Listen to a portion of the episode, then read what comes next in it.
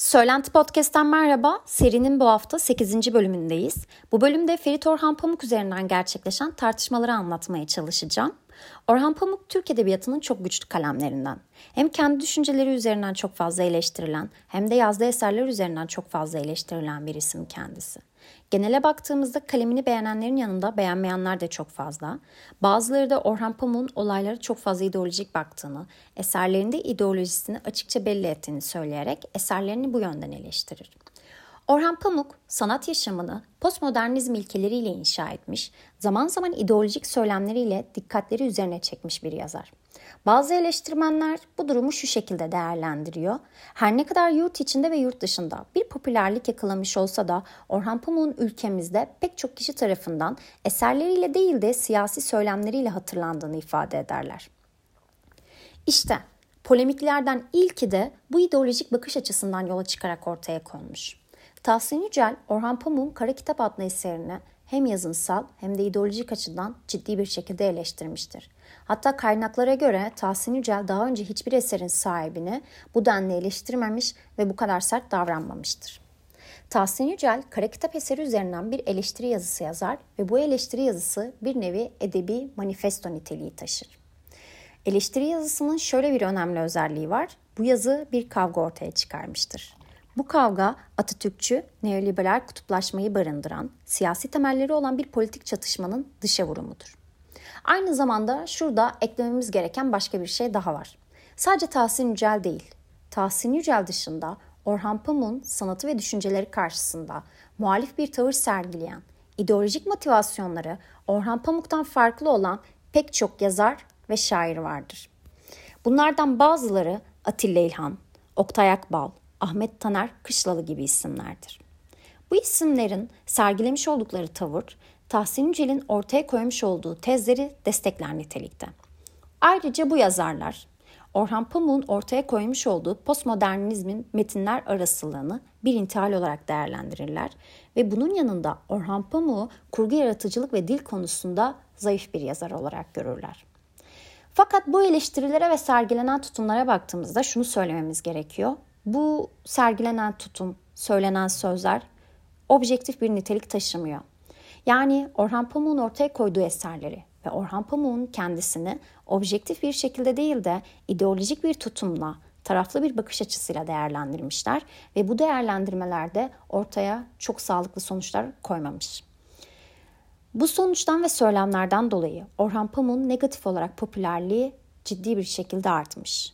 Bu artışa sebep olan en önemli isimlerden biri Ahmet Taner Kışlalı'dır. 27 Ocak 1999'da Cumhuriyet Gazetesi'nde ele aldığı yazısıyla kendisi gibi düşünen ve düşünmeyen pek çok kişi negatif yönde etkilemiştir. Kışlalı'ya göre Orhan Pamuk'un gizli bir ajandası vardır. Ve yine ona göre Orhan Pamuk Atatürk karşıtıdır ancak söylemek istediklerini açık açık söyleyememektedir. Bu yüzden düşüncelerini edebiyatı kullanarak maskeler. Kışlalı çok ağır ifadelerde bulunur. Orhan Pamuk'un bu denli yüceltilmesine ve ikinci cumhuriyetçiler tarafından sistematik bir şekilde övülüyor olmasını onun Atatürk ve Atatürkçü düşünce karşıtlığıyla ilişkilendirir. Yeniden Tahsin Yücel'e dönmemiz gerekirse eğer. Tahsin Yücel, batıcı, laik ve Atatürkçü düşünce çerçevesinde olayları değerlendirir. Kendisi gibi düşünen yazar ve şairlerle ortak bir tavır sürdürür.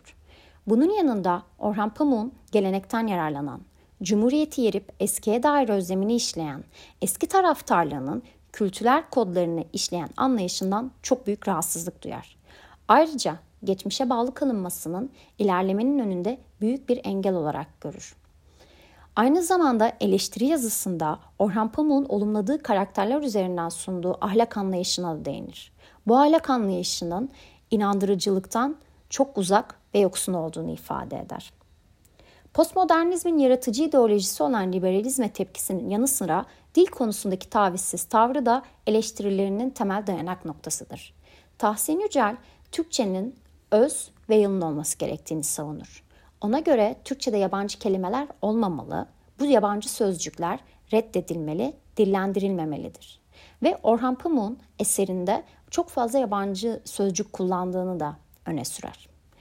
Buraya kadar hep Tahsin Yücel'in ya da başka yazarların düşüncelerinden bahsettim. Peki Orhan Pamuk herhangi bir cevap verdi mi bu eleştirilere? Tabii ki verdi. Orhan Pamuk'un vermiş olduğu cevap da en az Tahsin Yücel'in eleştiri yazısı kadar sert bir cevap. Ben bu cevabı direkt olarak size alıntılamak istiyorum.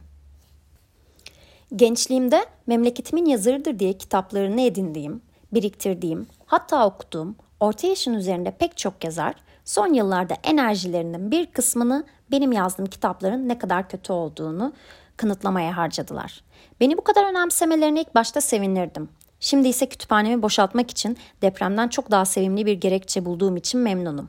Böylece kütüphanemin Türk Edebiyatı raflarında 50 yaş ile 70 yaş arasında doğuştan hayatı kaymış, yarı başarılı, yarı şaşkın, vasat, erkek ve kel yazarların kitapları hızla eksiliyor. Orhan Pamuk'un bu cevabına Tahsin Yücel'den bir yanıt tabii ki gecikmemiştir. Tahsin Yücel kendisiyle yapılan bir söyleşide Orhan Pamuk'un bu yazısının üslubunu bir eleştirmen inceliğiyle yermekten geri durmaz ve şu sözleri söyler. Kare kitaptan sonra hiçbir kitabını okumadım bu arkadaşın. Kelli, körlü yazıya gelince ne yapalım dedikleri gibi burası Türkiye. Ağzı olan da konuşuyor, olmayan da.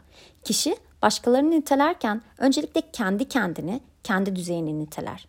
Bana sorarsan asıl çirkin olan saygın bir yayın evine bağlı olan bir yazın dergisinin böylesine düzeysiz bir yazıya yer vermesi. Kaç kişi vurguladı bunu? Yazıyı aşağılamanın ayrımına varmadan yayınladılarsa benden ve tüm elli kuşağından özür dilemeleri gerekirdi. Ne olursa olsun önemli olan yaşlı kaynana kinayeleriyle nefis köreltmek değil, düşünceleri ve yapıtları eleştirmek. Benim düşüncelerim de, yapıtlarım da, çevirilerim de, Türkçemde, meslek yaşamımda, aile yaşamımda ortada. Hiçbiriyle övünmüyorum. Ha, hiçbiriyle de gocunmuyorum. Dileyen dilediği gibi eleştirir, yanıtını da alır. Tahsin Yücel'in Orhan Pamuk'a yönelik vermiş olduğu bu cevaptan sonra başka bir eleştiri noktasına dikkat çekmek istiyorum. Atatürkçü yazarların, şairlerin Orhan Pamuk eleştirilerinin hatlarından biri de Orhan Pamuk'un okunmazlığına rağmen bir takım dışsal faktörlerle parlatılması iddiası oluşturur. Atilla İlhan da bu durumu şu şekilde özetler. Sanatı yıllarca hafife almış sermaye artık onun kendi aleyhine işlenmesini önlemek için ruhunu nasıl satın alabileceğini öğrenmiştir. En başarılı, en evrensel, en postmodern eser çok şey gösterip hiçbir şey anlatmamayı başarabilen eserdir. O kadar. Başarıyı sağlayacak olan ne? Zaten marketing değil mi? Yani aynı holdingin pazarlama örgütü, daha Türkçesi medyası, sponsorluğunu yaptığı eseri öylesine teller, pullar, gazetesinde, televizyonunda öylesine pompalar şişirir ki hiçbir şey anlatmasa, sosyal ya da beşeri düzeyde hiçbir kıymet harbiyesi olmasa da o yılın hatta o yüzyılın en başarılı eseri seçilir, ödüllerin en kralını alır. Atilla İlhan da bu şekilde bir yönel, eleştiri yöneltmiştir.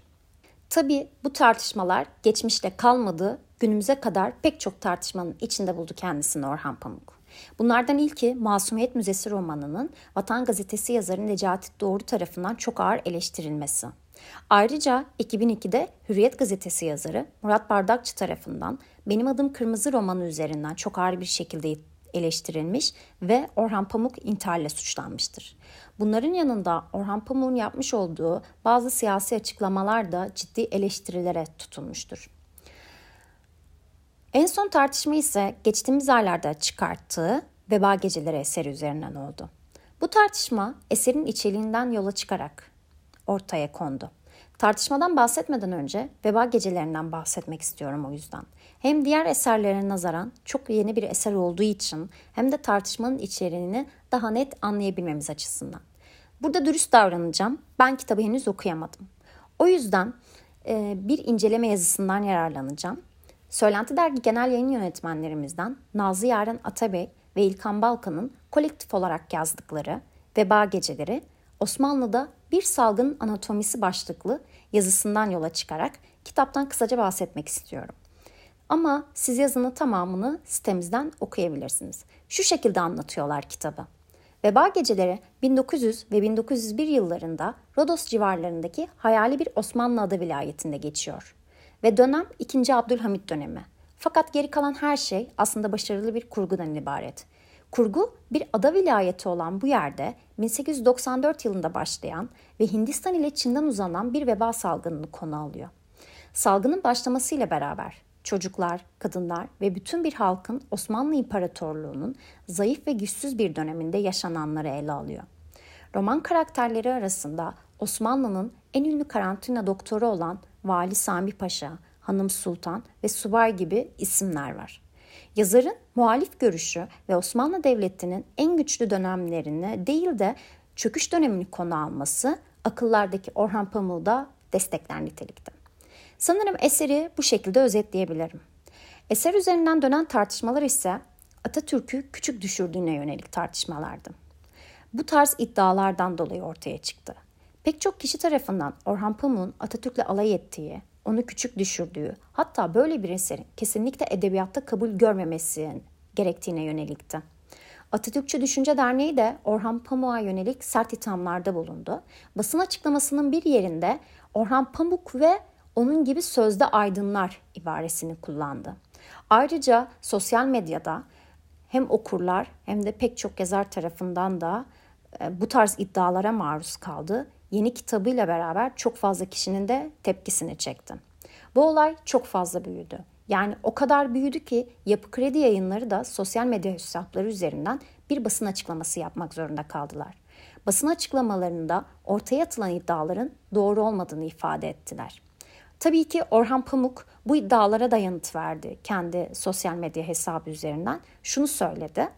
Üzerinde 5 yıldır çalıştığım veba gecelerinde imparatorlukların küllerinden kurulan milli devletlerin kahraman kurucularına ve Atatürk'e hiçbir saygısızlık yoktur. Bu şekilde bir açıklama yaparak kendini anlatmaya çalıştı. Bu ne kadar etkili oldu, ne kadar caydırıcı oldu bu hala tartışılan bir konu. Hala bu tartışmalar dönmekte ve her ne kadar çok gündemde olmasa da arka planda çok fazla konuşulmakta. Toparlamam gerekirse Orhan Pamuk geçmişten bu zamana kadar çok fazla tartışmaya girip çıkmış ve bu tartışmalar yazınsal olmaktan ziyade ideolojik sebeplerden dolayı ortaya konmuştur.